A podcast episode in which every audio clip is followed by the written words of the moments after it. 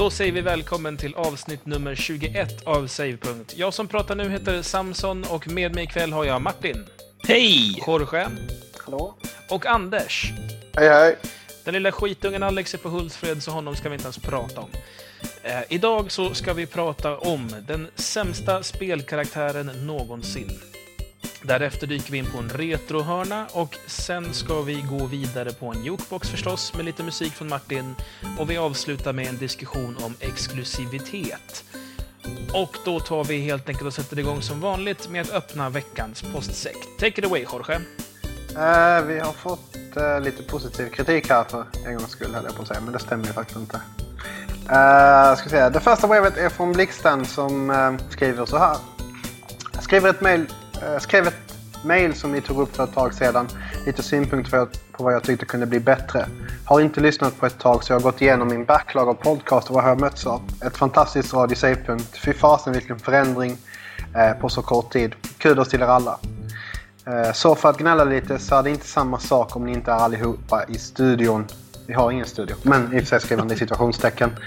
Men det bästa med det är när ni sitter allihopa och diskuterar och det går bra. Och det går bara mer och mer off topic och blir helt galet. Det sker inte när ni bara är 2-3 stycken.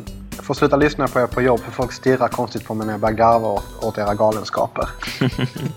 Det var roligt att höra. Det är bra att vi har lyssnare som återkommer i alla fall. Ja, det är härligt. Ska vi se. Andra, Björn Fej som har skrivit till oss igen och han gratulerar oss för avsnitt 20. Som vi inte uppmärksammade överhuvudtaget. Jag tänkte nog inte ens på att vi fyllde nolla där. Fan Samson, du planerar alldeles för dåligt. Förlåt. I alla fall, Björn Fej skriver Samson, nu är det slut på klagomålen. Grymt bra ljud, hands down. Awesome. Och han påpekar även att han inte har något superljudsystem hemma som han lyssnar på oss via.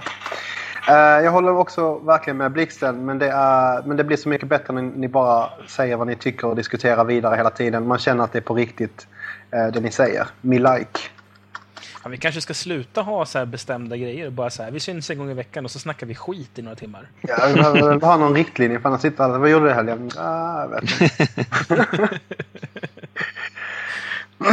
Ska se här. Peter skriver. Jag får också hålla med föregående talare om att det är kul att ni vandrar off topic. Det blir mycket dynamiskt och levande på så sätt. Men kolla, det är ju sant. Vi ska inte ha något schema. Men vi måste fortfarande ha schema och sen gå off topic. Annars blir det jävligt svårt att gå off topic, eller hur? Ah, bra tänkt. Yes. Apropå att ni har skrivit på att ni inte får säga vad ni jobbar med så vill jag luska vidare lite i det. Ja, som sagt. Antipiratbyrån är fortfarande min hållpunkt. Jobbar ni alla på samma arbetsplats? Vet inte ens era fruar, barn och om ni har några sådana mamma, pappa, hundar eller underlater som vet vad ni jobbar med. Om det är så i så fall inte rätt jobbigt när ni kommer hem från jobbet och någon frågar vad ni gjort på jobbet och ni får svara idag gjorde jag pip och arbetade jag lite med pip. Ni kan ju inte berätta någonting om vad jag gjort under dagen för era nära och kära då. Hur gör ni? Jo, alltså det är som så att vi får ju tala om för de närmaste vad vi pysslar med. Egentligen får vi faktiskt inte det heller om man ska vara helt noga. Oops. Alltså jag yrkar på att jag spelar in bajsporr. Så fort någon frågar så vill de inte höra dem mer helt enkelt. Bajsporr is the shit. min mamma vet vad jag pysslar med i alla fall. Bajsporr? Nej, inte bajsporr. I alla fall, Blixten. Så Peter, nej nu gick vi fel här för nu rabblar vi vidare här lite, bara lite chatt som här. Nu orkar jag inte läsa Krilles mail för han är så dryg och jag hatar honom. Men, ska vi inte vilja laka mot våra lyssnare? I alla fall han tycker Prototype är bäst, bättre än Infamous och jag håller med. Då kan vi släppa det. Vi släpper det och går vidare. Jo men kom igen, vi vet vad vi tycker, vi går vidare. Det kommer inte sluta bra. Nu går vi. Ja, för vi vet ju att Anders har fel. Och så gick vi vidare. Ja, vi ska gå vidare nu efter att alla har känt att Anders har fel. Eller hur? Jag hör inte dig någonting, Jorge. Du har något fel på din mick, tror jag. Nu ska vi inte vara sådana, fan. Jag går vidare nu. Apropå ingenting, jag hände en liten rolig grej. Jag fick låna Infamous. Och stoppade in din 360, ska jag också tillägga det. Ja, men jag kommer i alla fall hem. Det här är så här 2 dagar efter. Plockar upp skivhelvetet och sen så är fodralet tomt.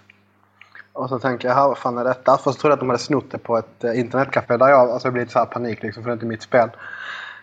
Efter mycket om och men så visar att det ligger en 360. Om någon annan, jag vet. Men det som är det bästa, han tar kontakt med mig som sitter på jobbet. Bara, du, kan du kolla om du kan se min Infamous-skiva någonstans? Och jag bara, vad ska den ligga då? Men den ska ligga på mitt bord tror jag. Och jag bara går och kollar. Jorges bord ser ju för jävligt ut eftersom han är en äcklig människa. Och jag gräver och lyfter på saker och hittar typ chips från 1942 och allt möjligt. Och så kommer tillbaka och bara, nej, den är inte där. Han bara, okej, fan, jag glömde den någonstans. Lite senare så ska jag gå och starta 360 som står en bit bort. Så bara, vad fan är det för... Vadå stoppa i, det här är inte rätt sorts skiva. Öppnar och kollar. Då är det Infamous Blu-ray-skivan. Varför i helvete stoppade du den i en 360? Men det var inte jag som stoppade in den där. Eller jag har inget minne av det. Men är du full fall, på jobbet? Antagligen. Det var inte jag som lade den där överhuvudtaget. Så att jag vet inte vad den gjorde där från första början. Eller någon jävel som gick igenom min plats och plockade skivan. Men i alla fall, vi går vidare. Ska vi se, Kletet skriver på gameplay.se. Ska jag vara ärlig så hade jag inga förväntningar alls på savepunkt. Men oj vad chockad jag blev. Det är riktigt bra och Gameplay har 2 riktigt grymma podcasts i er och Radio Speltorsk. Att ni är fler ser jag snarare som en fördel än en nackdel eftersom ni då inte blir tråkiga även om ni inte har en gäst med er som många andra podcasts har en tendens att bli. Nu ska jag börja backtracka era tidiga avsnitt. Fortsätt med det ni gör. Hej, välkommen Kletet. Yes. Varsågod. Du kan skippa de där första typ 5 avsnitten. Alltså Samson, jag måste fråga dig där. Varför låter du så jävla förkyld i de avsnitten för? Det är sexigt. Jag har märkt att när jag pratar ibland, när jag är lite nervös, då pratar jag utan att använda typ näsan. Jag typ stänger upp den så blir det såhär Så att det, nu är jag lite mer van, så nu sitter jag avslappnad. Nu sitter jag här i så här kalsingar. Ja, faktiskt. Jag sitter i kalsingar i lite så här meditationsställning så med datorn i knät och så här. Vad härligt. Ja, det är riktigt skönt. Jag kommer fram till att jag hatar byxor. Alltså inte så här, jag menar, man har ju på sig byxor när man är utomhus, men så fort jag kommer hem, det första jag gör, ta av mig byxorna. Det är en sån befrielse. Jag ska aldrig med byxor när jag inte behöver. Men förklara för mig, varför har man y-front? Man tycker om att vara instängd. Men alltså, använder man en y-front för, drar man inte bara ner dem liksom, man ska gå liksom. Ska man lirka ut den där emellan? Det är bara är jobbigt. Det någon som någonsin använder ifrån luckan så att säga? Nej, precis. Det är det jag menar. Till våra lyssnare, är det någon av er som använder ifrån så skriv in varför. Det är ett av världens mysterier, varför man använder ifrån. Ja, det var i alla fall det sista mejlet vi hade för idag. Så vi kan gå vidare.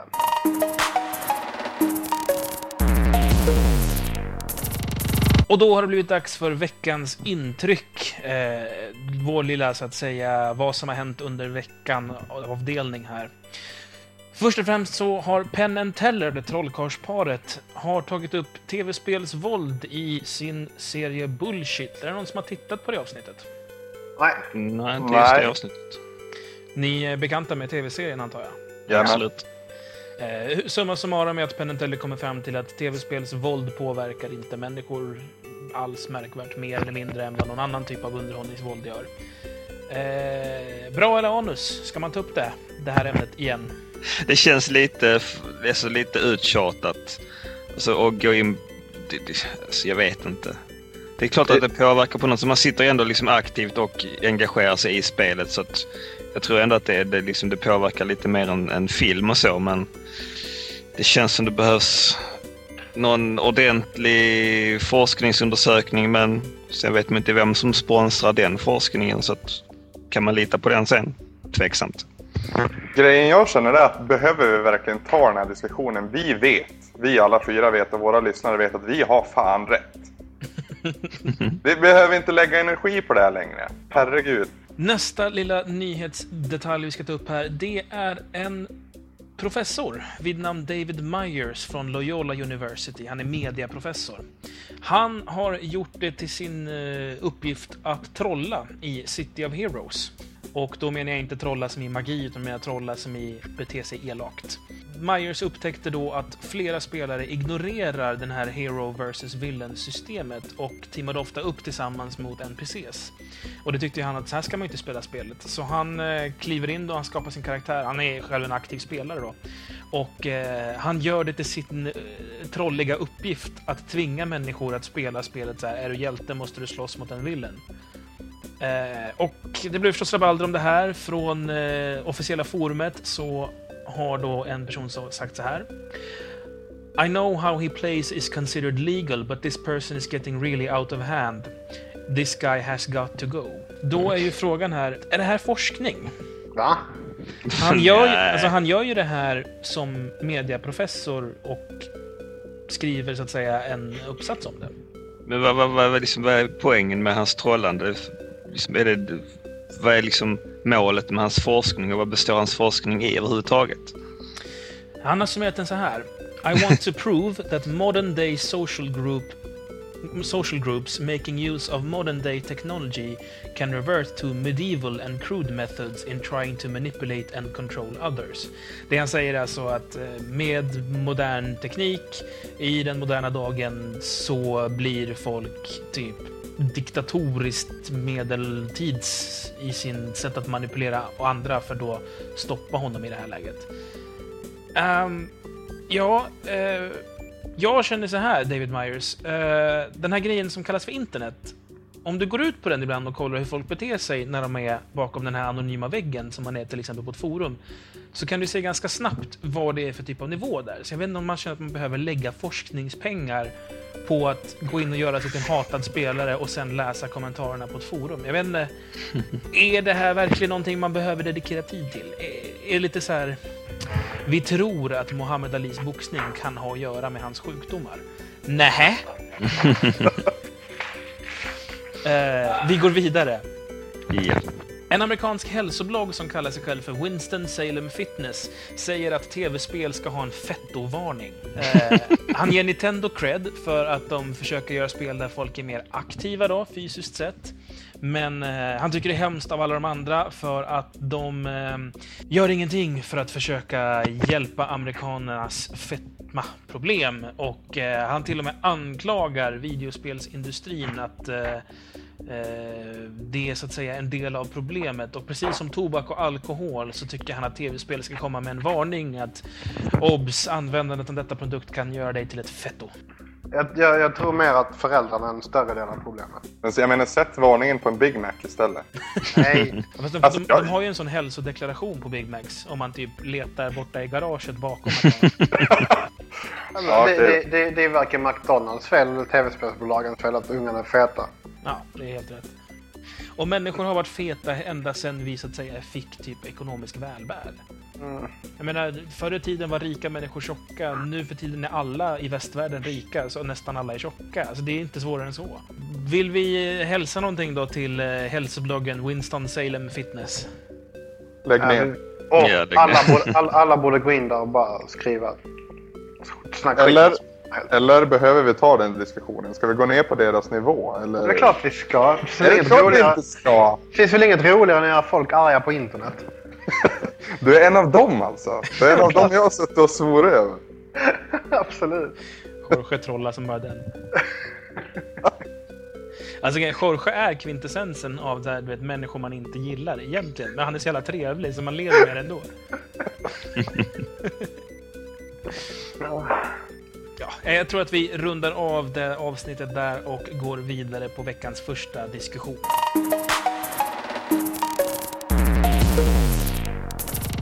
Och då ska vi prata spelkaraktärer, men inte vilka spelkaraktärer som helst, utan de sämsta spelkaraktären. Då är frågan, vilken är den mest oinspirerade, fulaste, mesigaste eller tråkigaste spelkaraktären? Och vi tar ett varv runt här. Vad säger ni? Vi kan ta Martin till att börja med. Vem tycker du är den tråkigaste och sämsta spelkaraktären? Jag har ju lite kandidater där. Jag tänkte först på Mortal Kombat. Karaktärsgalleriet är ju inte så jäkla inspirerande. De känns ganska menlösa allihopa liksom. Johnny Cage och vad heter han med metallarmarna liksom. Ursäkta mig. Scorpion är världens coolaste ninja någonsin. Jo. Alltså det är ett lamt försök att göra ett Street Fighter karaktärsgalleri liksom. Men alla karaktärerna ser i stort sett likadana ut och lika tråkiga allihopa. Ja, alltså jag kan hålla med om att hela spelet har tråkig design. Men ja, nej, kanske inte. Men det är en del av den illaluktande osten eller vad man ska kalla det. Vill du nominera hela Mortal Kombat-galleriet eller är det något specifikt du vill plocka fram? Jag funderar först på dem, men sen så fastnar jag faktiskt för hör och häpna, Master Chief. Det här blir inte populärt. Nej, men liksom en generic stormtrooper som man försöker ge någon liksom personlighet. Det, man vet inte vem man är egentligen. Du vet inte vem man är, det är stor skillnad. Alltså bygga upp lite mystik så runt honom, men det är liksom det är en karaktär i ett FPS. Who gives a rat's ass vem han är? Han ska bara gå omkring och skjuta ihjäl folk.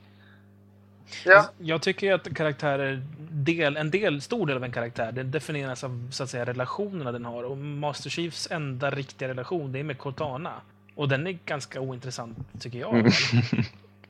Ja, alltså jag förstår inte hela hypen runt spelet i sig, så det är klart att det är ett bra spel, men Martin, ja, du spelar spel som är 30 år gamla, du borde inte ge dig in i de här diskussionerna. Ja, det är mitt objekt i alla fall. Men du tycker alltså att han är liksom generic och inte så intressant. Men vad är det som saknas? Vad skulle kunna göra Master Chief riktigt intressant för dig? Och säg inte att du vill se hans ansikte. Nej, det skiter jag. Jag vill skita i hans ansikte. Nej, förlåt. Här har vi bajs igen. Jajamän! Jag har redan kommit upp en gång så jag tänkte, let's go for it. Nej, jag vet inte riktigt. Alltså det känns... Alltså det är just försöket att ge honom någon typ av status och alltså huvudrollen så i spelet som känns lite onödigt. Jag kan jämföra med till exempel vad han nu heter i Return to Castle Wolfenstein. Det är också en karaktär, det är lite historia, men alltså man får inte någon direkt personlig relation till karaktären i sig. Så jag vet inte om id Software är riktigt det rätt företag när du vill ha karaktärsgalleri. nej, men ändå. Alltså, ni förstår vad jag menar. Så att just karaktärens personlighet och så i ett FPS så känns av mindre vikt. Så att jag hade hellre sett att de hade undvikit att göra något försök ens på Master Chief. Jorge, du som har lite mer insyn i Halo-loren så att säga. Skulle du kunna berätta lite mer om Master Chief? Han är en Spartan, så mycket vet vi. Och Spartan är någon slags superkrigare som alla är borta utom Master Chief. Ja, det började... Nu var det länge sedan jag läste Reach. Men det började i alla fall med att han blev kidnappad när han var liten. Ja. Och sen blev han klonad. Och så vet jag fan vad de gjorde med ungen sen. Men i alla fall han blev klonad, så han är en klon. Så det finns en Master Chief-unge någonstans? Ja. I smell a sequel! Basically så tränades de upp på Reach. Han heter John för övrigt, men jag talar om John 117. Han har väl inget efternamn sådär. Men saken med böckerna är att de gör honom mer levande. Att man får ju reda på liksom vad han har gjort tidigare och hans kamrater och allting. Så att han är inte så generic om du har läst böckerna i sig, för då har han lite bakgrundsstory överlag. Ja, men då är inte längre en spelkaraktär, det är någonting annat. Och man måste läsa en bok för att lära känna. Ja, men vad ger det dig i spelet om du vet hans bakgrund? Ingenting. Ja. Nej. Det är klart det är. Varför då? Inte en generic FPS-karaktär. Men med loren i ryggen så kan man ju relatera till dem på ett annat sätt. Ja. Det är klart. Alltså, du förstår ju spelen mycket mer ifall du har läst böckerna. Och platser du kommer till också. Utöver det så känner du igen saker från både böckerna och spelen. Och då hänger allting ihop mycket bättre. Jag menar, det är väl som Zelda, jag tycker han är piss. Men jag har säkert något roligt bakom honom också. Nej, eller henne. Eller Link. Han behöver inga böcker för att förklara att han är tråkig ändå. Plus att det är väl inte en samma Link i alla Zelda-spelen heller. Nej. Det där är en helt annan djungel som vi inte ska oss in på. Det är dags att gå vidare. Jorge, vilken tycker du är den sämsta spelkaraktären? Alltså jag tänkte ju bara typ irritera Anders här och säga att Infamous-snubben är sämst, men jag vet inte vad han heter. Så jag får inte någon annan. Cole McGrath heter han. Tack. Förutom han så har jag faktiskt valt Otacon från Metal Gear Solid 4. Jag kommer inte ihåg den från de andra spelen. Jag tror jag spelat... Likadan. Ja, då så. Som sagt, alltså han är bara gnällig och whinar hela tiden. Han är värre än dom i Gears 2 och då är det illa. Och han är pedofil alltså, på allt det. Han är inte pedofil, han tar hand om henne. Ta hand, situationstecken. I MGS1 så är han ju kär i Sniper Wolf. Och drar dåligt usla Can love grow on the battlefield citat när hon död. Ja okej, och sen så blev han dissad av henne som går över på småbarn istället sen då. Jag tycker inte att han är en pedofil. Jag håller med dig om att han är en jävligt jobbig karaktär. Han är väldigt så här japanska mesen. Alltså han är kanske inte en japan specifikt, men han är en typiskt japan-designad karaktär som ska vara mesen i en japansk historia. Han är stereotypen för den som står bredvid hjälten i spelet. Ja, lite så här nördig och väldigt så här, det är bra att ha för att han kan en massa tekniska lösningar. Men varför kan inte lite... bara hålla sig i bakgrunden? Man bara typ hör att typ Snake säger åtta kan ha gjort det här, men man bara aldrig ser på honom överhuvudtaget. Ja, men han blev väl populär. Alltså, jag tycker han var ganska så okej i det första spelet, förutom det här lovande Battlefield-biten. Men just det här med att kissa på sig och så här, det var lite så här charmigt. Charmigt att kissa på sig. Ja, och så tvåan så får man snälla, bara kissa system. På dig när vi är på jobb. Ska vi säga charmigt folk tycker det. Ja, då är det din tur, Anders. Vem tycker du är sämst? Jag tar lite rygg på Master Chief först, för jag tycker att han är så jävla tråkig. Förutom det, alltså oinspirerad, det känns ju Waluigi. Ja, gud ja. Oh. Jag fattar ju att Marios... Ja, antihjälte ska vara Wario. Det är ett upp- och nedvänt M liksom Wario. Ja, plus att Wario är ganska skön liksom, så här tjock och jävlig. Ja, har ni spelat det här Shake It eller Shake Dimension eller någonting sånt till Wii? Nej, jag har mest förundrats över den snygga YouTube-reklamen. Ja, den var så jävla snygg. Hur som helst, spelet är värt dina pengar. Hur mycket den kostar egentligen. Det är ett riktigt skönt 2D-spel med allas favorit antihjälte. Och ja, jättemysigt spel att sitta och spela på söndagskvällen när det regnar lite. Vad sa du han hette nu? Mitt val här i frågan. Ja. Waluigi. Det är alltså Luigis motsvarighet till Wario. Alltså bara W och sen Luigi? Ja, W-A. Okay. Så det är liksom Waluigi. Jag har aldrig hört talas om han. Han är väl mest med väl typ... Alltså, är han med mer än kartspelen? Ja, han är med i alla de här... Ett Olympics och alla de här... Jo, men... Mario Party och så. Ja, tennis och fan allt där. Mm. Men han det är det. Han har ju inget eget spel och tur är väl det. Men han känns ju riktigt så här bara... vi behöver en...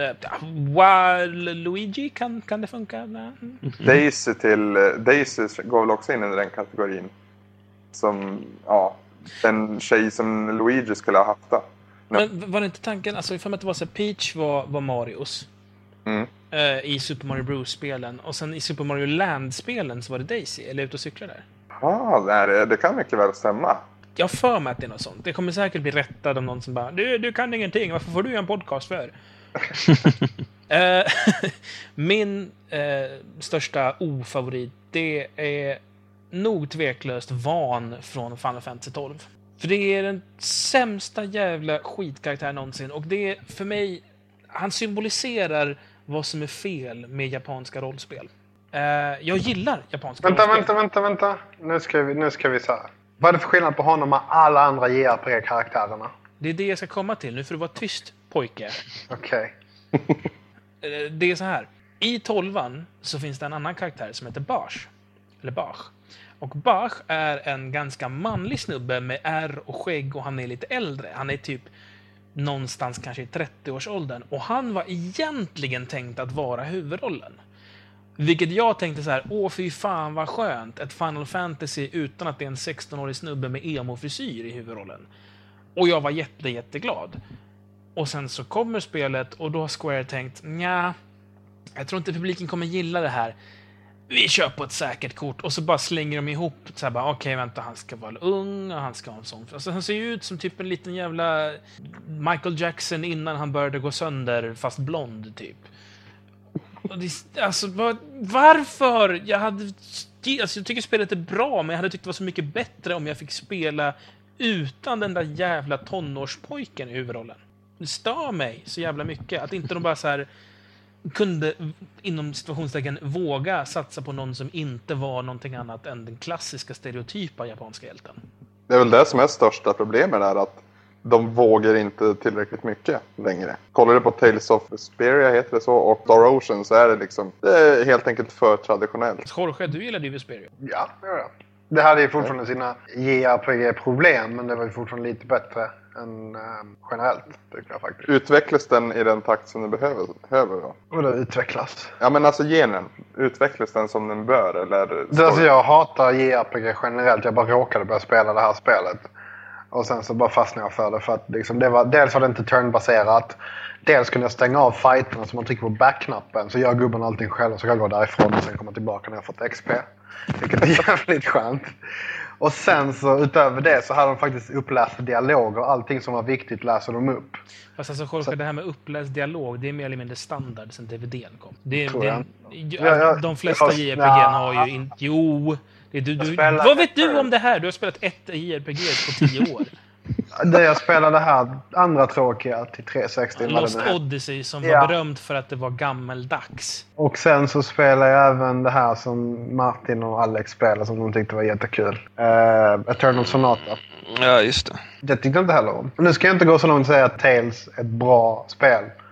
Men det är väl underhållande om inte har mer alltså annat att göra. Så det är väl okej. Men som sagt. Men det med Final Fantasy där, det är så...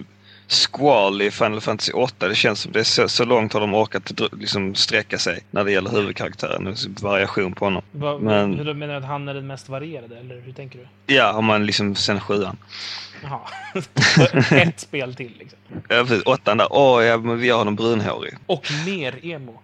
Ja, precis.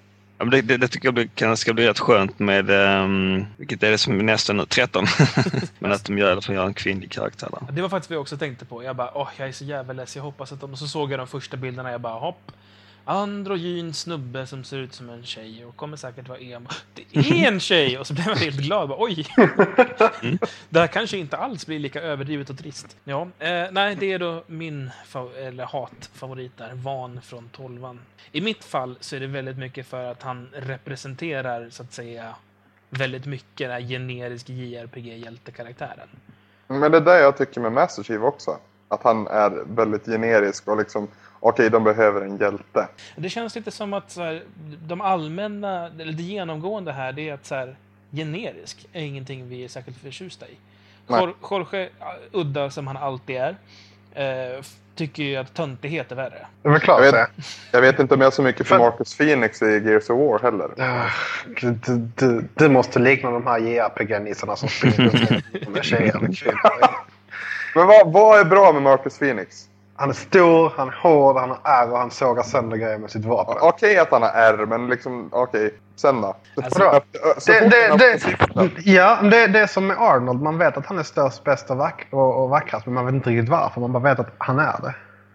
Och du tycker det fortfarande alltså? Ja, men klart. Jag menar, jämför... Säg Conan. Och sen så nämner en actionfilm idag som har minst lika cool huvudroll. The Matrix. Conan hade ju fiskat Neo fullständigt. Alltså Neo hade börjat gråta när han hade sett Conan komma. Alltså, en modern motsvarighet skulle i så fall vara The Rock kanske. Han är lite för fjollig. Alltså, The Rock är för fjollig. Säg det till hans ansikte. Det är lite för mycket humor där. Ja, precis. Alltså, jag tycker att det är så här uppfriskande att det har utvecklats lite så The Rock kan ha lite glimten i ögat och skoja om att han är stereotyp. Men det är väl det som är mitt problem, att jag vill inte ha någon som är hård och stereotypisk och har liksom sett allt. Jag vill kanske ha någon som har lite mer att ge. Men stereotypisk idag är det ju den här lilla fjollan Vaan från Final Fantasy XII eller så. Ja, men lägg dig. Stereotypen idag, det är de här nissarna som springer runt och ska leka actionhjältar i en bra actionfilm och så bara lyckas de sabbade för de är så fjolliga. Ja, om vi pratar film, ja. Men alltså, Marcus Fenix känns ju som en Arnold och det tillhör det förflutna, tycker jag. Och jag har sett det förr och jag behöver inte se det igen. Marcus Fenix hade piskat vem som helst annars. Men jag bryr mig inte. Ja, men det är bara så konstigt. Sen är frågan också hur pass mycket kan man variera den typen av karaktär? Alltså man behöver inte variera den typen av karaktär. Alltså, slagfälts kanonfoder liksom. Där kan man liksom inte slänga in en Final Fantasy-figur liksom. Han hade dött bara liksom, gått ut ur pansarvagnen så hade han trillat ihop liksom. Och skräck. Nej, men Marcus Fenix är bra på det han gör. Han skulle nog inte passa in i... Eller i och för sig, han hade varit en förfriskning i ett JRPG, kan jag tänka. Men jag kan tänka han springa in i Final Fantasy XII och bara såga skiten och allting och bara gå vidare. Alltså, jag tror att det som är lite grejen här, det är att alltså, vi har... Nu pratar vi ganska mycket om ytligt sett de här karaktärerna. Vi, liksom, Jorge, du gillar machomän som karaktärer, och därför tycker du om Phoenix. Anders gillar inte machomän ur det perspektivet, så han föredrar andra sorter. Jag tror att det liksom som är problemet här är att dels är det en smaksak vem som gillar vilken typ är, men det vi missar allihopa, det är väl att det som gör en karaktär intressant, även om man inte gillar den så att säga stereotyp han tillhör, det är ju att det finns någon slags djup igenom, att det finns mer än bara det här ytliga. Alltså JRPG-karaktärer kan ju vara stereotypiska, som det japanskt androgynt, men kan ha någon slags djup i det som kan visa liksom andra osedda delar. Men håll käften, håll på att prata färdigt. Kan ha liksom osedda delar som gör att det kan bli intressant ändå, trots att han är så stereotypisk. På samma sätt så är ju en muskelknutte-karaktär också mer intressant om det finns mer att hämta än bara muskelknutte. Då ser man ju förbi stereotypen. Alltså jag tar ju Marcus Fenix med motorsåg framför världens djupaste story bakom valfri RPG-karaktär. Ja, men Jorge, du förstår ju inte vad jag säger. Jag tycker ändå de är ointressanta. Jag sitter inte och spelar spel för att veta vad han har gjort för 10 år sedan. Men det är inte det jag säger att du ska ha. Jag säger att det ska finnas något mer i karaktären än bara hans stereotypiska egenskaper. Inte om han är bra på att göra det han gör. Nej, men då har vi innan det är färdigt 100 stycken som är bra på det de gör. Ja, men vad kul. Då kan de göra det de gör så bra, så kan vi göra något annat istället. Ja, men gör något annat då. Ja, men ett exempel jag har, det är Kratos i God of War-serien. För alltså, han är ju väldigt inramad och fyrkantig på alla sätt och vis. Men ändå, i första spelet sätter de, lägger upp storyn där och sätter de berättar och ger oss lite åt gången. Tycker jag funkar jävligt bra. Men han är cool. Ja, helt klart. Men han är ändå så här. Han ska vara överbrutal. Men där är vi typ exempel på det jag menar. För jag gillar också Kratos, men jag tycker inte om hans muskelknuttegenskaper. Jag tycker han är den största tönten i världen med sitt Ares. Alltså, jag sitter och fnittrar åt hur jävla töntigt det är. Men det finns ett djup i karaktären, vilket gör att jag uppskattar honom ändå. Alltså just för att jag vet om varför är han så jävla arg. Vad är det som driver honom framåt och hur har han hamnat här? Och liksom allt det här runt ikring som inte specifikt påverkar så att säga spelet, men som ger mig mer av Kratos. Ger mig någonting att relatera till, eftersom jag inte bryr mig om att han är en muskelknutte. Precis. Och det var det jag försökte syfta på, Jorge. Det, liksom, det som gör en karaktär bra är väl att man så att säga kan tilltala på flera plan. Du gillar väl också Kratos, som jag förstått det rätt? Ja. Och du gillar honom för hans macho-egenskaper. Jag gillar honom trots hans macho-egenskaper. Då tycker jag att han är en välgjord karaktär. Ja. Jag tycker att Marcus Fenix blir lite platt, för han har bara macho-egenskaperna. Jag skulle gärna se att det fanns något mer där. De försöker ju lite, ska jag erkänna. Med... Jo, och John DiMaggio som rösten är ju också för jävla bra. Ja. Alltså det lyfter ju Phoenix mycket ovanför. Till exempel Master Chief, som jag tycker är dödtrist. Men du. Nu kommer jag på en som är sämst av alla. Och det är CJ i GTA San Andreas. Jag hatar han! Han är cool. Nej, men... Jo, han är i smygbög. Ja, det är jättekult. Ja. Vem av dem är det nu? Det är han som alltid ska sätta på massa brudar och sånt. Ja, så han, ja.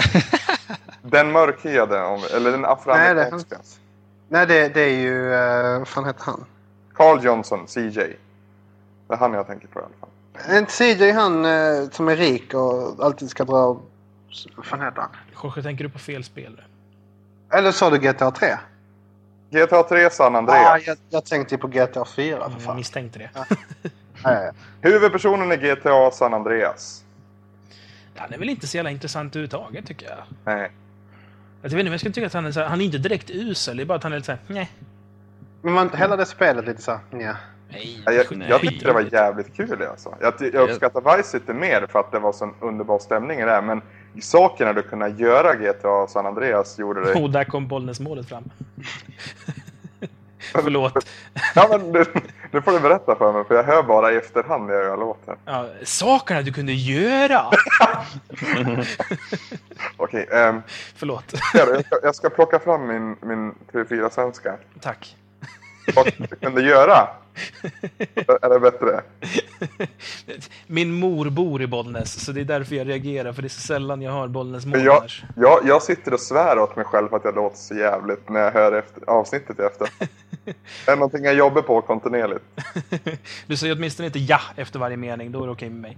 Eller att jag lär dig göra saker. Ja, vad var vi? Karaktärer, just det. Ska vi försöka enas om vilken som är den sämsta? Otacon. Kan du motivera i så fall? Varför skulle Otacon vara värre? Dryg.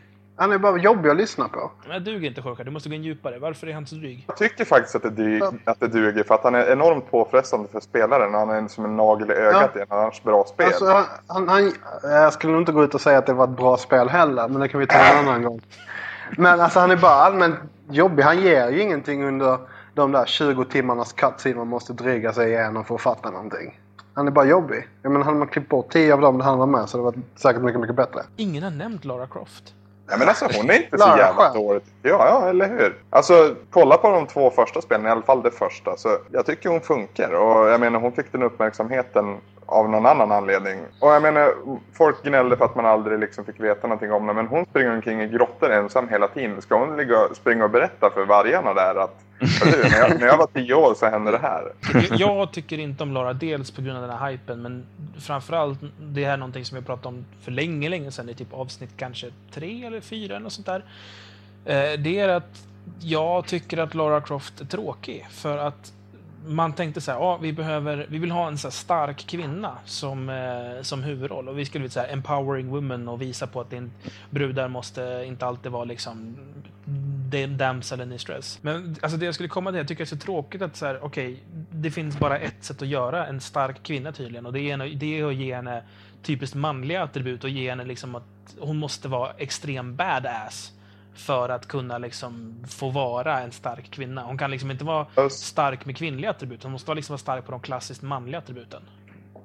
Mm. Ja, men annars så står de bara i köket och diskar. Men hade det blivit ett spännande spel då? Jorge är kvintessensen av en människa man inte tycker om. Men han är så pass trevlig att man ändå lever med det.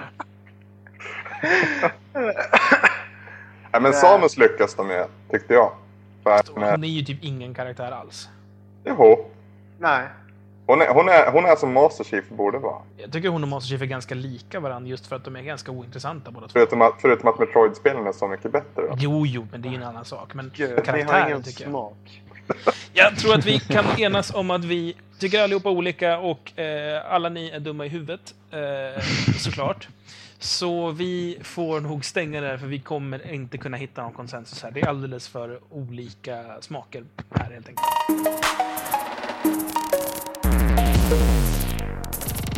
Och då har det blivit dags för retrohörnan, och ämnet för dagen är då LucasArts äventyrsspel från 80- och 90-talet. Började 1986 med spelet Labyrint, som var en tie-in till filmen med David Bowie i en av huvudrollerna. Mm. Hade det något att göra med brädspelet Labyrint också? Nej. Den följdes senare upp av Maniac Mansion året efter, som då var inspirerad av spelet Déjà Vu. Och Maniac Mansion var spelet som introducerade Scum-motorn, som då är Script Creation Utility for Maniac Mansion. Inte så jävla roligt namn egentligen, men Scum-motorn blev så att säga grundstommen i hela det här dynastin, och LucasArts fortsatte prutta ur sitt spel, och utkom då Zack McCracken and the Alien Mindbenders 88, Indiana Jones and the Last Crusaders 1989, Loom 1990, och sen då landar vi i vad jag tycker är den mest episka punkten, och det är Secret of Monkey Island 1990. Oh. 2:an kom året efter, LeChuck's Revenge, följdes upp av nästa Indiana Jones-spel 92. Ja! Atlantis. 1993 kom Day of the Tentacle, ett spel som launchade Tim Schafers karaktär. Följdes upp av Sam & Max Hit the Road samma år, därefter kom Full Throttle 95, The Dig samma år, sen kom Curse of the Monkey Island 97, och sen så landar vi en till milstolpe, och det är Grim Fandango 98, där de bytte motor till Grimy-motorn. År 2000 släpptes så slutligen Escape from Monkey Island, fjärde spelet i Monkey Island-serien. Och sen kursade LucasArts. Mer eller mindre. Yeah. Nej, de kursade inte, men de la av med sina äventyrsspel strax därpå. Och så gjorde de Star Wars istället. Ja, gud, ja. Ja, men nu är det inte Star Wars vi ska prata om, och det är egentligen inte så jättemycket LucasArts, utan det är snarare spelen de kom ut med här. De jag läste upp här, det är de så att säga som ingår i LucasArts äventyrsperiod. Och ja, först och främst, vilken av dem är bäst? Jag kan säga på en gång att jag inte spelar ett av de här spelen. Inte ett enda? Inte ett enda. Jag kan komma ihåg ett pk-klicka-äventyr som jag spelade, och det var Rosa Pantern resa på egen risk. Ett sånt där utbildningsspel som jag spelade som barn. Men det var riktigt bra. Alltså det var skitkul. Alltså, det var lite där... hade det. Men du reser runt och löser ett mysterium och åker till olika länder. Och naturligtvis träffar du liksom folk som berättar om landet. Och så vart man lärde man sig saker samtidigt. Men det var snyggt, roligt röstskådespeleri. Och nej, jag tyckte det var riktigt bra. Martin då, du har väl lite mer erfarenhet? Ja. Alltså, okej, att Monkey Island de har ju sin omisskännliga charm, men alltså Indiana Jones and the Fate of Atlantis. Alltså det är kvintessensen av Indiana Jones liksom. Det är hans bästa äventyr någonsin, kvittar vilken film man jämför med. Det är hans ultimata äventyr, måste jag säga. Och det var så sjukt härligt att spela det. Men det är spännande att du väljer, alltså LucasArts är ju kända för att det är mycket humor i de här spelarna, och du väljer ett av de få som är liksom seriöst. Mm. Det är så, jag vet inte riktigt, men alltså okej, Monkey Island, de är ju så roliga och spännande och trevliga, som en just alltså, att de gör ett Indiana Jones och gör det så bra och så långt och stort, och man kan spela 3 gånger. 3 olika variationer liksom. Alltså, jag måste spela det igen snart. Men de kommer väl på Steam snart, va? Visst, man kan köra dem på Scum Engine. VM. Jo, men det är inte mer lagligt. Nej, men LucasArts släppte något så här pack nu för inte så länge sedan. Sen så, just Secret of Monkey Island kommer ju som re-release snart på 360 och på PC. Inte det redan ute? Nej, inte än vad jag har sett i alla fall. Ja, jag trodde de hade släppt det i veckan. Jag kommer inte ihåg, jag bara sett att jag läste om det. Jag vet inte om de släppte eller någonting i veckan. Jag ska fråga er på en gång att om jag nu ska backlogga de här och spela dem, vart ska jag börja? Och ska jag börja med en remake eller ska jag börja med originalet? Jag skulle säga att... Är det Monkey Island-serien du tänker på där? Ja, allt pekar och klickar. Nu är det ju det här vi pratar om, men... Okej, Monkey Island är ju en bra start, tycker jag. Okej. Okay. Och jag tycker att det är helt okej. Nu har inte jag spelat remaken, men vad jag har förstått så är det väldigt trogen originalet, och det är samma grundmotor. Det är samma spel. Det är bara att de har liksom målat om all grafik liksom i högupplöst. Men remaken baseras på första spelet alltså? Ja, alltså det är inte en remake egentligen. Det är en reskin av originalspelet. Okej. Så det är liksom originalspelet rakt av, fast snyggare bara. Ja, då låter ju det som en bra utgångspunkt i och med att det är enklare att få tag i också. Jo, precis. Då behöver du inte gräva fram en gammal burk med typ... För de går inte att köra i XP en gång. Du måste liksom... fanns något program som hette Slow Exit, tror jag. Jo, men om man inte vill hålla på med sånt och krångla, om man bara vill installera och köra, då måste du ha alltså en Windows 98-burk typ. Ja. Alltså ett operativ som fortfarande har DOS i bakgrunden. Okej. Men ja, en del av dem finns så att säga i retail-versioner med varianter som funkar. Jag har något som heter LucasArts Entertainment Pack hemma. Mm. Och där är en del av de här spelen med, och då är de moddade alltså av LucasArts själva för att kunna funka även under XP. Men det är väl inget av dem som innehåller Atlantis, eller har jag fel? Nej, där är det ju lite krångel i och med att den heter Indiana Jones då. Det är ju licens dit och dit som ska med. Ja, jag vill ha det. Jag får spela det på Amiga istället. Själv så är jag jätteförtjust i Sam & Max Hit the Road. Alltså första Sam & Max-spelet som jag tycker är helt jävla fantastiskt. Alla de här spelen är ju typ likadana i sitt spelupplägg. Det är inte någon jättestor skillnad med dem. Men Sam & Max, i och med att det utspelar sig i så att säga moderna tidens USA, och den typ, det är bara såna här riktigt backwards-grejer i hela spelet. Det är liksom den kufiska delen av USA, den som liksom inte är storstäderna. Det är den som framlyser, så den lyfts fram så jävla bra. Det är så mycket så här lounge och så här lite Las Vegas-estetik över allting på något vis. Allting är lite så här plast och lite fake. Och det är så här, det är en helt underbar driftsmiljö. Det bygger ju på en tecknad serie som jag tyvärr inte har läst. Ända jag har njutit av den så att säga, det är den tecknade serien som gick på tv och den är ju helt värdelös. Så den gav mig inte så jättemycket. Men jag tycker att det är så underbart med just den här ganska syrliga kommentaren om det amerikanska samhället som är i den. Vilken skulle vi säga är den sämsta av de här då? Jag kommer inte säga att någon är dålig överhuvudtaget. Ja, det kan jag säga. Okej, okay. Shoot. Escape from Monkey Island, det fjärde spelet i Monkey Island. Ja, det var inte bra alltså. Nej, usch. Jag bara tittade på det så bara, nej, usch. Alltså efter trean, det var liksom smärtgränsen nådd. För min del i alla fall. Så kommer fyran bara, nej, sluta, ta bort. Jag tyckte trean var riktigt jävla bra. Jag tycker trean är ett av de bästa spelen. Mm, det är klart att det är bra, men jag saknar lite den gamla ytan. Men, alltså, ja, fast jag tycker att den tecknade tolkningen... Den funkar, absolut. Ja, men jag tycker alltså, den känns som att den följer samma stämning och känsla som den gamla pixelgrafiken gjorde. Mm. Däremot i 3D-motorn när de kör i Escape from Monkey Island, det känns inte längre som Monkey Island-öarna. Och det är liksom, det är inte alls rätt för mig tycker jag. Nej, det var hemskt. Ja, den bryter. Så de tar bort Insult Sword Fighting och byter mot Insult Arm Wrestling. Vad fan är det liksom? Jag vet inte. Jag vet inte vad de tänkte på ens. Nu var det ju inte bara LucasArts som gjorde den här typen av peka- och klicka-spel utan även många andra företag. Bland annat Sierra gjorde ju ungefär likadana spel. Men det är ändå så att säga LucasArts man kopplar främst till den här typen av spel. Okej, Sierra också, men inte alls i samma grad. Varför tror ni att just LucasArts spel funkade så pass mycket bättre i jämförelse med många av de andra? Jag tror det är just humorn. Alltså den typen av humor de hade i de spelen. Det är inte enbart Monkey Island som har den humor, det är i stort sett alla förutom typ Indiana Jones som har den typen av, alltså den speciella LucasArts humor liksom, som det är många som har försökt efterlikna den med liksom bristande resultat så att, alltså, det finns ju en del som är bra. Jag menar, Under Killing Moon-serien är ju inte liksom tråkig på något sätt. Nej. Alltså, i och för sig det är inte riktigt samma sorts humor. Nej. Jag tror att det kan nog vara så här, för att pusslerna i de här spelarna är ändå ganska krävande. Alltså, du måste antingen vara smart eller så måste du vara envis. Och den typen av människor som gillar den typen av spelande, de har nog den typen av nördiga humor som LucasArts hade. Kan det vara så enkelt? Det tror jag det slår huvudet på spiken faktiskt. Okej, så att humorn tilltalar nördar och det fanns många nördar. Där vi landar. Man måste vara nörd för att gilla de här spelen helt enkelt. Ja. Lucas... Det är väl därför de inte har något sån här.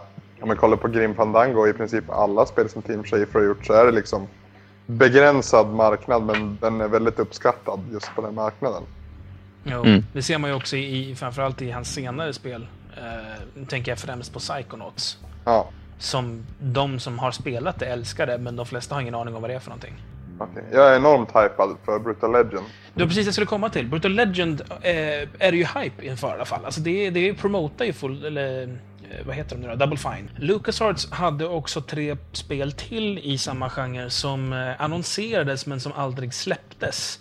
Och där har vi en uppföljning på Full Throttle som skulle heta Payback. Det annonserades år 2000 och det har man nog inte sett någonting av efter det. 2002 så mer eller mindre dementerade man Payback att det skulle komma uttaget. För då presenterade man istället då Full Throttle Hell on Wheels.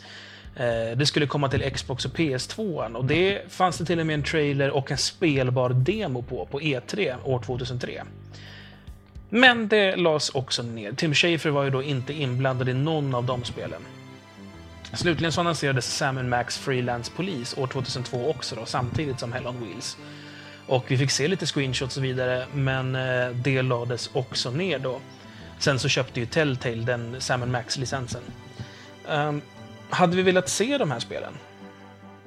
Peka och klicka. Ja, peka och klicka. Det finns så pass få, så varför inte? Alltså jag tror inte det går igenom med dagens publik. Nej, alltså sen tror jag också att för att en genre ska funka så måste det vara fler än ett företag som driver den. Förstår ni? Nu var det bara LucasArts som dominerar mot slutet. Och är det bara dem så det blir väldigt enformigt, väldigt inramat. Men alltså Broken Sword, det har ju liksom ändå varit ganska väl. Jag är ute på väldigt tunn is samtidigt, är det jag säger. Så. Ja, men alltså, det var väl de och Sierra som var de två jättestora pick-och-klicka-företagen. Så att de höll ändå uppe där, de hade ändå en hel drös med serier, men de hade Police Quest-serien och allt det här. Kings Quest, inte att förglömma. Ja. Så att det hade ändå en hel del, men idag skulle någon släppa ett pick-och-klicka-spel så skulle det vara sån, ja. Det är det som att släppa ett turn-based-spel idag också, det är också så här, ja. Alltså där kommer vi då in på så att säga arvet av LucasArts som idag hålls upp av Telltale främst. Med Sam & Max, med de säsongerna och även då med Strong Bad's Cool Game for Attractive People, Wallace & Gromit, senaste Tales of Monkey Island här som släpptes häromdagen. Alltså de här spelen säljer ju för jävla bra och är, liksom, får bra recensioner. Så jag menar, genren lever återigen bara från ett företag, men den är inte död, den har återuppväckts igen. Men mår den bra? Vad jag har förstått så mår den bra. Mycket för att de är billiga att utveckla de här spelen. Men de säljer så pass att Telltale går med vinst hela tiden. Och spelen blir ju större, snyggare och bättre också. Jämför Sam & Max, alltså sista avsnittet säsong 2 med det första. Det är ju en jätteutveckling i liksom hur pass avancerat det är och hur intrikat det är, hur snyggt det är. Okay. Så att jag skulle säga att den här genren gick i dvala efter Escape from Monkey Island mer eller mindre, men den vaknade till liv igen tack vare Telltales gedigna arbete. Skulle du säga att den här dvalan bestod eller berodde på Tim Schafers avhopp? Nej, men den har Schafers avhopp har med saken att göra, men nu är det ju många fler än bara Schafer. Nästan hela Telltale är gamla LucasArts-anställda som helt enkelt tagit sina kvaliteter någon annanstans liksom. Right. Så jag skulle väl ändå säga att Schafer har med saken att göra, men det är inte han som ensam har burit hela genren liksom. Nu är du inne på Telltale. Hur tycker ni de har hållit så att säga nivån där? Är det bättre eller sämre eller likadant? Jag spelar inte peka och klicka så jag kan inte uttala mig. Det är ungefär samma här. Gud vad dåliga gäster. Jag tycker de håller väl ganska bra standard om jag jämför med de gamla. Det är inget att klaga på egentligen, med tanke på att man inte får några andra chanser att spela nya sådana spel. Ja, jag tror att vi kanske har tömt ut så att säga vad vi har att säga om den här typen av spel. Så vi får nog ta och runda av retrohörnan för... Nej, stopp, vänta. Jag har ett spel jag bara måste ta upp i genren. Och det är ju Blade Runner. Ja, det var nice. Som kom på det tidigt 2000-tal. Men det är ju för sig inte LucasArts, men jag låter det gå. Vad var det? Westwood tror jag det var. Om jag inte minns helt fel. Alltså det spelet. Det var något fruktansvärt härligt alltså. Det var så nära filmens känsla man kan komma i tv-spel. För jävla snyggt minns jag. Ja, man kunde till och med gå in i alltså precis på samma sätt som man gör i filmen. Att man gick in liksom i foton och kollade.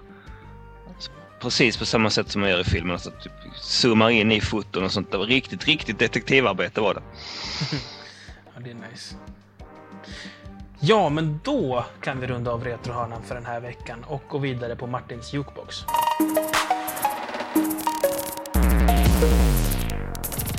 I veckans jukebox så ska vi tillbaks i tiden till den dammiga västern. Med lite western-tema helt enkelt. Och där tycker jag vi börjar med lite lättsamt med ett spår från Pinball Dreams.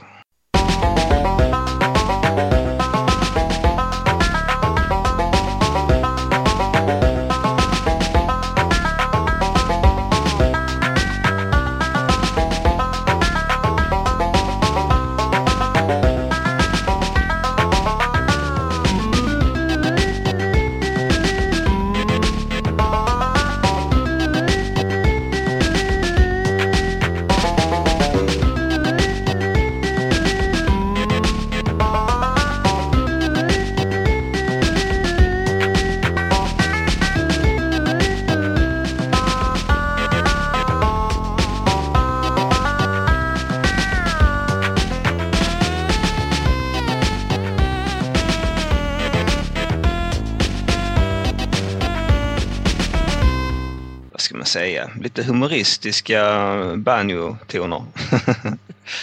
Alltså, det är vilda västern-tema, men du väljer ett flipperspel. Det är lite spännande. Mm, ja, det är ju sen en västernbordet där i Pinball Dreams. Och sen hoppar vi på nästa västerndänga. Och där hämtar vi från en klassiker på NES.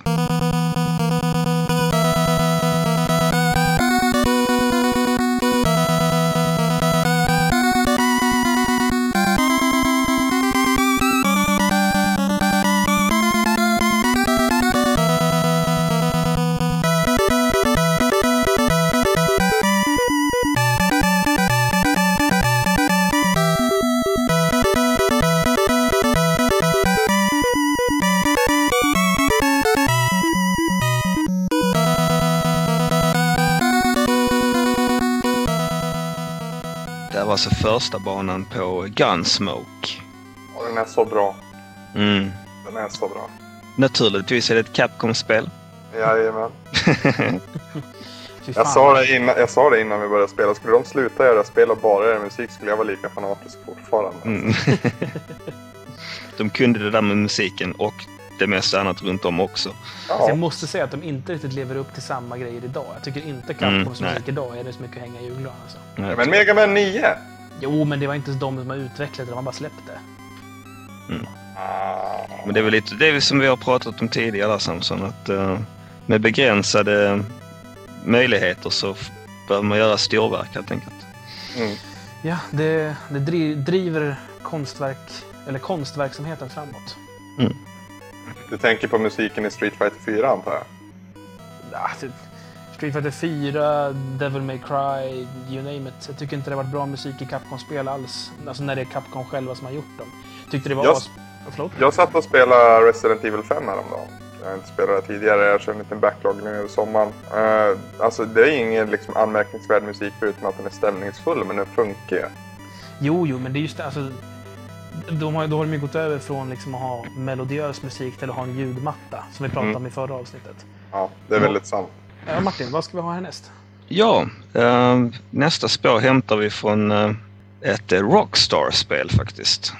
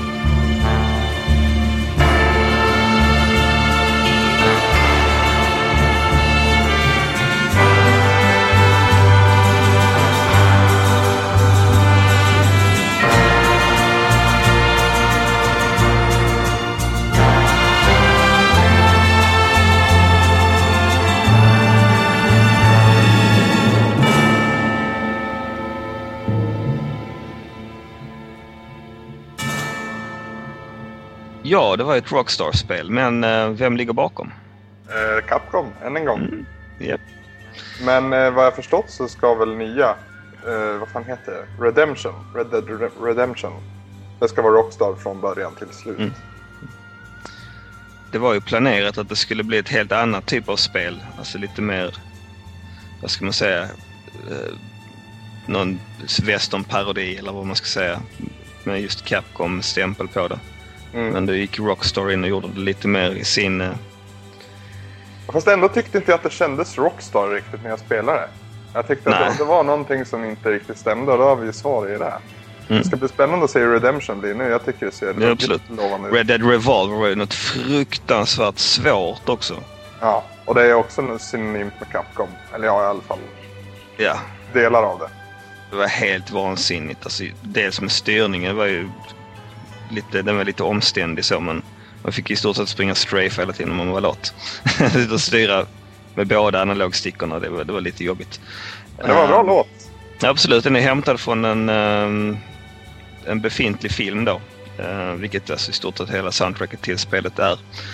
Men låten heter då Ballata per un pistolero.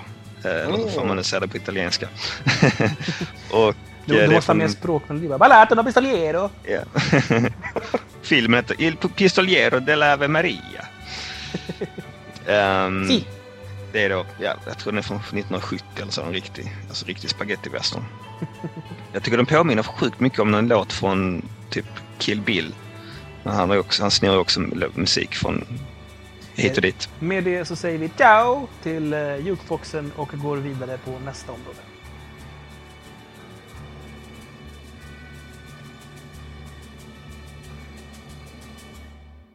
Och då har vi kommit in på veckans avslutande diskussion och vi ska prata om konsolexklusivitet. Någonting som inte är något nytt utan snarare tvärtom. Men det har börjat uppmärksammas på ett helt nytt sätt av en yngre spelare-generation. Jag kan ju direkt bara kolla läget här med gammel-retrogubbarna i gruppen. Minns ni hur det såg ut med retrospelandet? Alltså när det som vi idag är retro var nytt. Hur var det med konsolexklusivitet på den tiden? Du tänker på 16-bitars-eran eller tänker du längre tillbaka? Ja, vi kan ta 16 och bakåt. Ja. 16 kommer jag ihåg som väldigt... Just reklamkampanjen Sega körde mest i USA men även i Europa. Att Sega does what Nintendo don't. Och allt det där. Det är så klassiskt. Det jag framförallt tänker på det är att på den gamla goda tiden i 16-bits-generationen då var det kanske 4 företag som släppte multiplattform överhuvudtaget. Annars var allting exklusivt. Mm. Så har snorungarna blivit bortskämda och gnäller på att så här, varför får inte jag spela? Ja, klart de har. Det är därför alla borde göra en backlog och kolla hur det var förr. Och veta hur det ser ut idag. Så det går tillbaka till PlayStation också. Liksom. Vad fan... Det tog ju hur många år som helst innan jag kan ta PlayStation 2 där, så innan Grand Theft Auto kom på någon annan plattform. Gran Turismo, det finns ju hur många spel som helst som var alltså konsolexklusiva redan på PlayStation 1. Allmänt kan man säga att exklusiviteten höll sig ganska så starkt, mer eller mindre fram till generationen vi är i nu. Mm. Alltså visst finns det liksom så här korsplattformsspel då. EA till exempel har ju nästan alltid varit jag tänkte precis på. men alltså utöver nutida maskinerna så var det ju nästan mer regel än undantag att det var exklusivt för antingen den ena eller den andra eller den tredje då, beroende på generation man är i. Mm. Ja men alltså tycker vi inte att den här generationen liknar 16-biters generationen lite grann? Just att det finns 2 stora plattformar om man kollar på de spelarna som... De riktiga konsolerna. Precis. Det är alltid ena konsolen som får en bättre portning än av multiplattformen. Ja. Jag tänker på Sega fick alltid en sämre version av spelen. Inte alltid, men det fanns väldigt få undantag. Och det är samma sak med PlayStation 3 nu, att det spelas upp till 500 någonting istället för 720p, va? Alltså det har ju att göra med dels installations... Alltså, heter det inte så svenska. Det har ju installbase, tänkte jag på. Hur många är det som äger maskinen helt enkelt? Mm. Alltså det är ju helt enkelt fler som har en 360 än som har en PlayStation. Så att man... Och sen också det... Eller ja, vad jag har förstått så är det lättare att göra ett spel med PlayStation som huvudmaskin och sen porta det till 360. Just för alltså, det här med asymmetriska kärnor och så vidare som är skillnaderna mellan maskinerna. Men de flesta väljer idag att göra det alltså med Xbox som huvudplattform just för att det är mest användare där. Så då blir det ju att oftast idag så får Xbox-användarna den lite vassare versionen. Jag skulle komma till, vad skulle ni se i fördelarna och nackdelarna med konsolexklusivitet? Jag ser det som en fördel om vi kollar på, ja, i och med prestanda, va, att när det är en exklusiv titel så är det en fördel för att då kan man maxa ut prestandan, medans om det är en multiplattform så måste de ta hänsyn till alla plattformar och sen hitta någon typ av mellanväg. Fast det är inte det, alltså om man kollar på det idag, jag menar, det är inte som att Halo 3 inte går att göra på en PS3, men jag är inte så säker på att det går att göra ett Drake's Fortune till en 360. Nej men det är det jag menar. Det är ju bra för att PS3 är starkast, och när det är en exklusiv titel så syns det. När det är multiplattform så ser det ut precis som på 360. Men hur det blir i så fall med 360, den exklusiva? Ja, de går reda på PS3. Så det bästa jag tycker med konsolexklusivitet är att man kan gå in på gameplay.se till exempel, in på forum och göra andra skitförbannade. Jävla troll! Jo, men det är ju också en typ av fanboyism, det här med konsolexklusivitet. Att den här konsolen är bäst för att vi har de här titlarna. Nej, våran konsol är bättre för att vi gör de här titlarna. Fast det tycker jag i och för sig, ska man ändå vara fanboy överhuvudtaget på någon maskin, då är det ju titlarna som spelar roll, inte prestandan på ett papper. Absolut. Ja, så är det. Och man ska ju ha framförallt titlar som visar upp vad som är bättre. Jag menar, skulle ett Halo 3 släppas på PS3, det skulle inte göra någonting. Det är det som är lite tråkigt nu också, att det finns inte samma bas för konsolexklusiva titlar som det fanns förr. I och med att Microsoft bara köper allting. Sluta vara så avundsjuk, Martin. Nej, men det ska ju vara lite så att man... Och det är inte Microsoft som köper allting, det är vi grundanvändare som köper allting. Ja, och Electronic Arts. Ja, men alltså att man kan sitta och ha liksom lite vänskapliga eller mindre vänskapliga ordväxlingar om vilken konsol som är bäst baserad på spelbasen liksom. Det saknar lite nu. Det var mycket roligare. Ja, men 360 är ju bäst. Jag tycker det är lite tråkigt att PlayStation har ju varit lite efter. Lite är väl där. Fast jag börjar tycka att äntligen så börjar det finnas, tycker jag, mer vettiga anledningar att så här, skaffa sig en PS3 om man inte redan har den. Alltså, jag har länge tänkt att så här, det saknas mycket, men jag tycker att det börjar närma sig nu, att det känns som att det finns anledningar. Ja, men herregud, du vet att jag gillar Infamous. Jag tar upp det en gång. Sen har vi Uncharted. Första är ett skitbra spel. Tvåan kommer troligtvis också bli ett skitbra spel. Och så har vi God of War. Det var något att hänga i. Alltså, det var inget dåligt spel, men inget så här, wow. Nej, men då får det stå för dig. Jag tyckte det var skitbra. Men bevisligen så tycker du om Infamous bättre än Prototype, så då har du ju automatiskt fel i den här diskussionen också. God of War 3 kommer också till PS3, tänkte jag komma till. Och så sen gillar jag Metal Gear-serien. Och 4 tyckte jag var... Ja, det var fantastiskt. Riktigt... Sluta nu. Jorge är kvintessansen av någonting man inte tycker om. Jag tror Jorge är den här bizarro Anders Brunner. Han är din Waluigi. Ja, exakt. Han är min Waluigi. Så det är One-Dash, ska vi kalla dig från minuten. Nej, men jag kan säga att jag håller med om att God of War är någonting att se fram emot. Det har det helt med. Och det är troligtvis någonting som kommer sälja konsoler också. Jag hoppas det. Alltså för Sonys skull. Jag har ju alltid tyckt om Sony. Och jag är handen på hjärtat lite av en fanboy när det kommer till det. För att, eller det är snarare att jag inte vill att det ska gå bra för Microsoft. jag tror det hänger i det. Nu är det inne på djupt vatten här, känner jag. Alltså, jag måste ju ändå säga att så här, man kan ju ana så spår i hur Microsoft jobbar. Kolla på operativsystemet.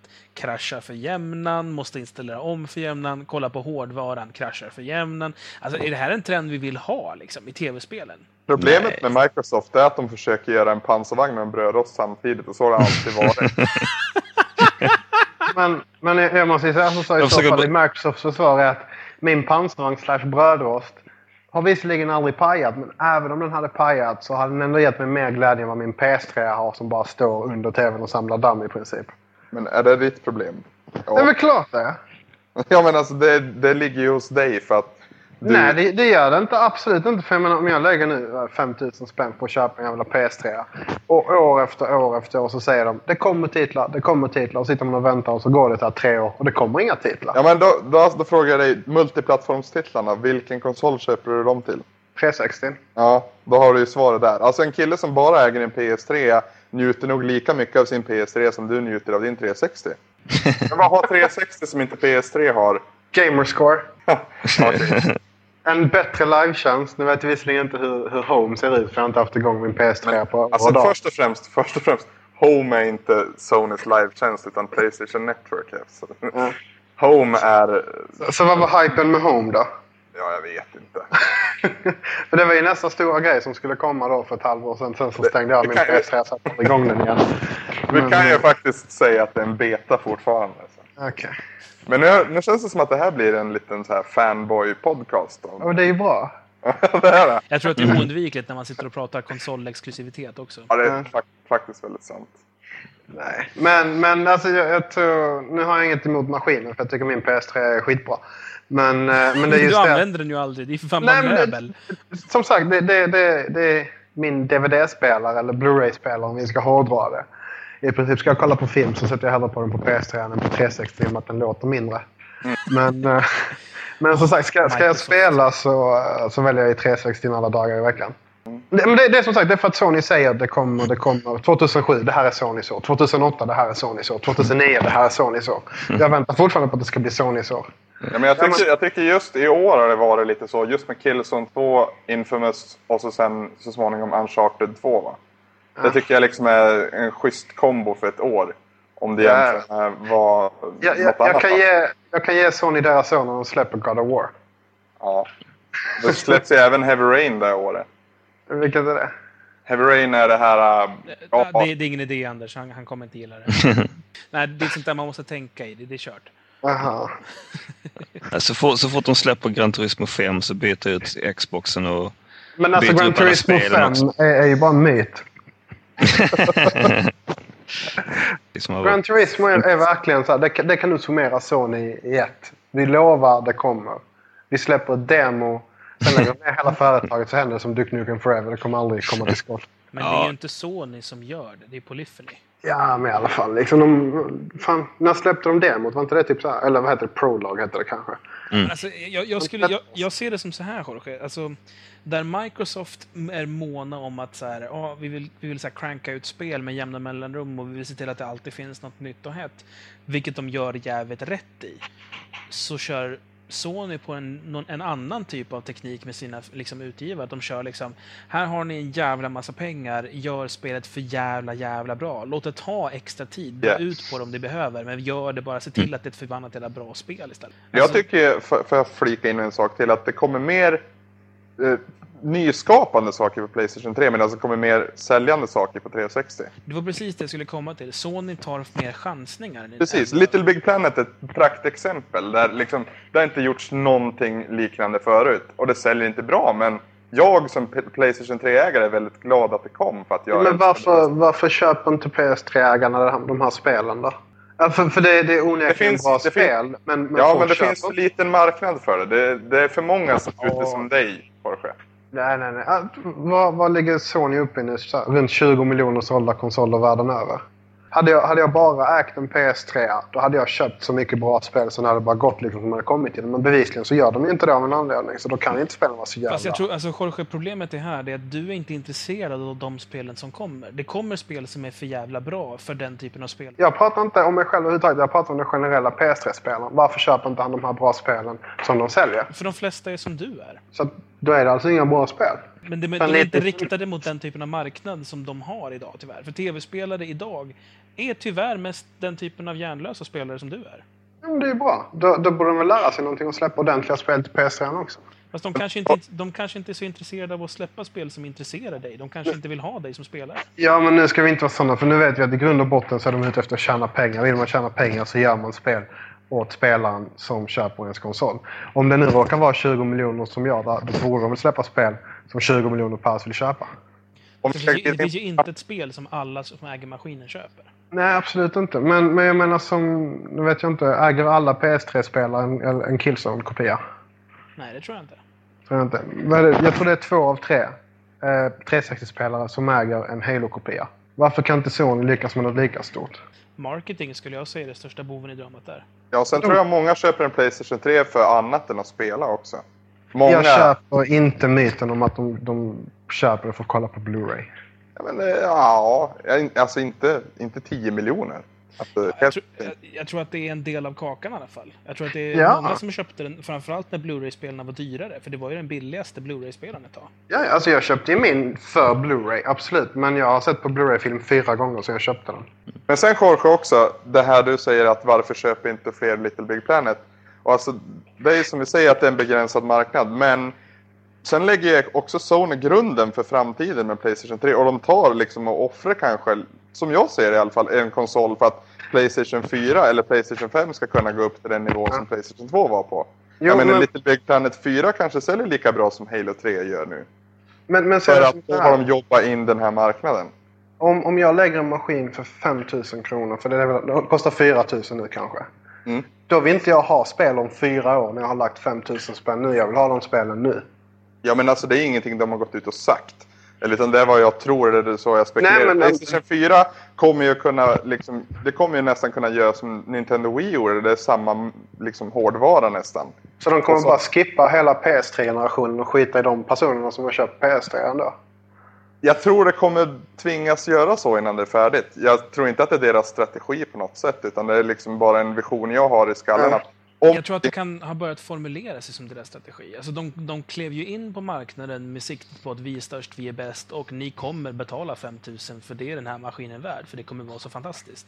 Mm. Men sen så gick det inte som de ville, så då har de börjat liksom titta på hur det ligger till och försökt göra det bästa av situationerna, så har de kommit fram till att okej, men vi lägger grunden för den kommande. Alltså lite som när Microsoft släppte Xboxen, så var Microsoft väl medvetna om att det här projektet kommer inte gå bra förrän nästa generation. Mm. Precis. Och troligtvis kommer även PlayStation 4 ha en bakåtkompatibilitet som PS3 inte har. Och då har man helt plötsligt ett helt register, eller inte register, men okej, det är bra spel och liksom kunna spela som man inte har kunnat spela förr, så att det kommer betydligt fler kunna köpa den här PlayStation 4. Då. Ja, men då säger man som andra ord att de som har köpt en PS3 har blivit molesterade bakifrån i princip. Jag är jättenöjd med min PS3. Jag är nöjd med min PS3 till den mån att det är en bra maskin, men jag är inte nöjd med mitt spelutbud.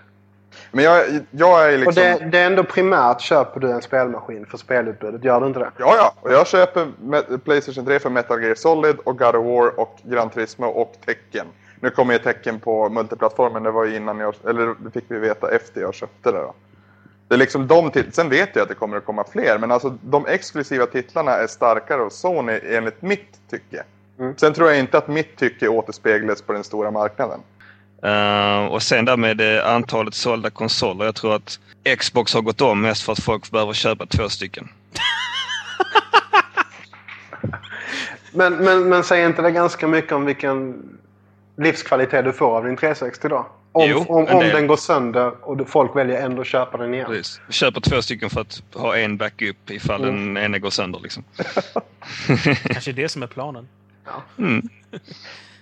Ja, alltså jag tror ändå att det ligger någonting i det Sony säger om sin så att säga långvariga kampanj. De räknar med en 10-års livslängd på PlayStation 3. Med tanke på ekonomins nedfall så hjälper ju de också bara. Ja, plus att... Det har inte påverkat konsolmarknaden överhuvudtaget. Men inte nu. Ja, det visste. Ja, men siffrorna har inte gått ner överhuvudtaget sen. Du vet ju inte hur man ska titta på siffrorna överhuvudtaget. Nej, men om jag ser på siffrorna idag och kollar för dem för ett exakt år. Ja, men alltså Jorge, nu pratar vi om att lansera en ny maskin. Det är klart att ekonomin dålig så framskjuts i de planerna ett antal år. För att folk inte har råd att köpa en ny maskin då. Och Jorge, jag vet dessutom inte heller var du har fått dina siffror från. För folk köper mindre spel i år än vad de gjorde för 3 år sedan. Folk är snålare nu då? Jo, det är lite det som är konsekvensen av en ekonomisk nedgång. Folk blir snålare. Jag har inte märkt av det, måste jag känna. Va? Med det så måste vi runda av för dagen. För det har dragit ut på tiden alldeles för långt, som vanligt. Ni kan kommentera det här avsnittet antingen via vår hemsida på save.se eller i vår tråd på gameplayer.se. Vi finns under poddradiofliken. Ni kan också mejla in kommentarer till podcast@save.se. Och för nya lyssnare kan vi säga att det går att prenumerera på oss via antingen RSS eller iTunes. Och om ni ändå är inne på iTunes, passa på att lämna en recension om oss. Ni får säga att vi är dåliga om ni tycker det, vi lovar. Då börjar vi helt enkelt röra oss här mot det absoluta slutet. Men innan vi gör det så ska jag och Anders ta och presentera någonting här. Mm, jag tror det är du som får sköta presentationen, Samson. Det är mycket lenare röst än mig. Okej, vi säger så. Anders började sitt gästspel hos oss för länge sedan. Och då var det under premissen att han drev en hemsida som heter retroresan.se. Vilket var en blogg då där Anders helt enkelt tog ett spel han inte hade spelat och spelade det och bloggade om hur det var att spela det helt enkelt. Tyvärr så fick du lägga den här bloggen på is, som jag förstått rätt. Ja, det var väl en kombination av att intresset dalade något och att jag fick mer att göra. Dels fick jag mer arbete i mitt vardagliga och även blev jag skribent på gameplay.se och att de spelarna prioriterades då. Så ja, det lades på is, men nu är det sommar så nu ska det inte vara någon med is. Precis, förutom de kalla dryckerna förstås. Ja, exakt.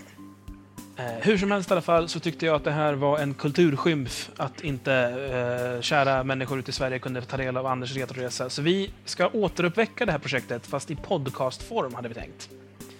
Så jag och Anders, vi ska sätta oss och lira... Ja, vi har bestämt att vi ska börja med spelet Restart till Mega Drive. Så vi tänker sätta igång med det och det kommer väl dyka upp som ett avsnitt så småningom här. Det kommer alltså dyka upp via savepunkt i den vanliga feeden så att säga. Jag avbryter dig här, Samson. Heter det Restart eller heter det Ristar? Nej, jag vet inte riktigt. Det känns som att om det skulle heta Restart då skulle det vara ett E. Vi ska spela spelet som stavas R-I-S-T-A-R till Mega Drive. Som inte jag kan uttala. Eller inte Anders kan uttala, vem vet. Jag tror att det är jag som har fel, det brukar vara så. Hur som helst, det kommer dyka upp som sagt på savepunkt precis som att det vore vilket avsnitt som helst, men det kommer ju vara tydligt markerat retroresan, så att, är ni inte intresserade kan ni skita i det, men jag tycker ni ska ta och provlyssna på det. Jag hoppas och tror att det kommer bli en ganska intressant sak. Om du har tillgång till spelet så sätt dig gärna och spela och skriv gärna in till oss i så fall. Om du har något särskilt du vill ta upp angående spelet. Och skriv gärna också in och önska spel som ni ska spela i framtiden. Ja, precis. Ni kan göra som så att ni mejlar in det till retroresan@sig.se. Då säger vi tack för idag. Hej då Martin. Hej då. Hej då Jorge. Hej då. Och glöm inte, varför bär ni ifrån till nästa vecka? Just ja, det är den viktigaste frågan av alla. Hej då Anders. Hej hej. Och jag heter Samson. Vi syns vid nästa savepunkt.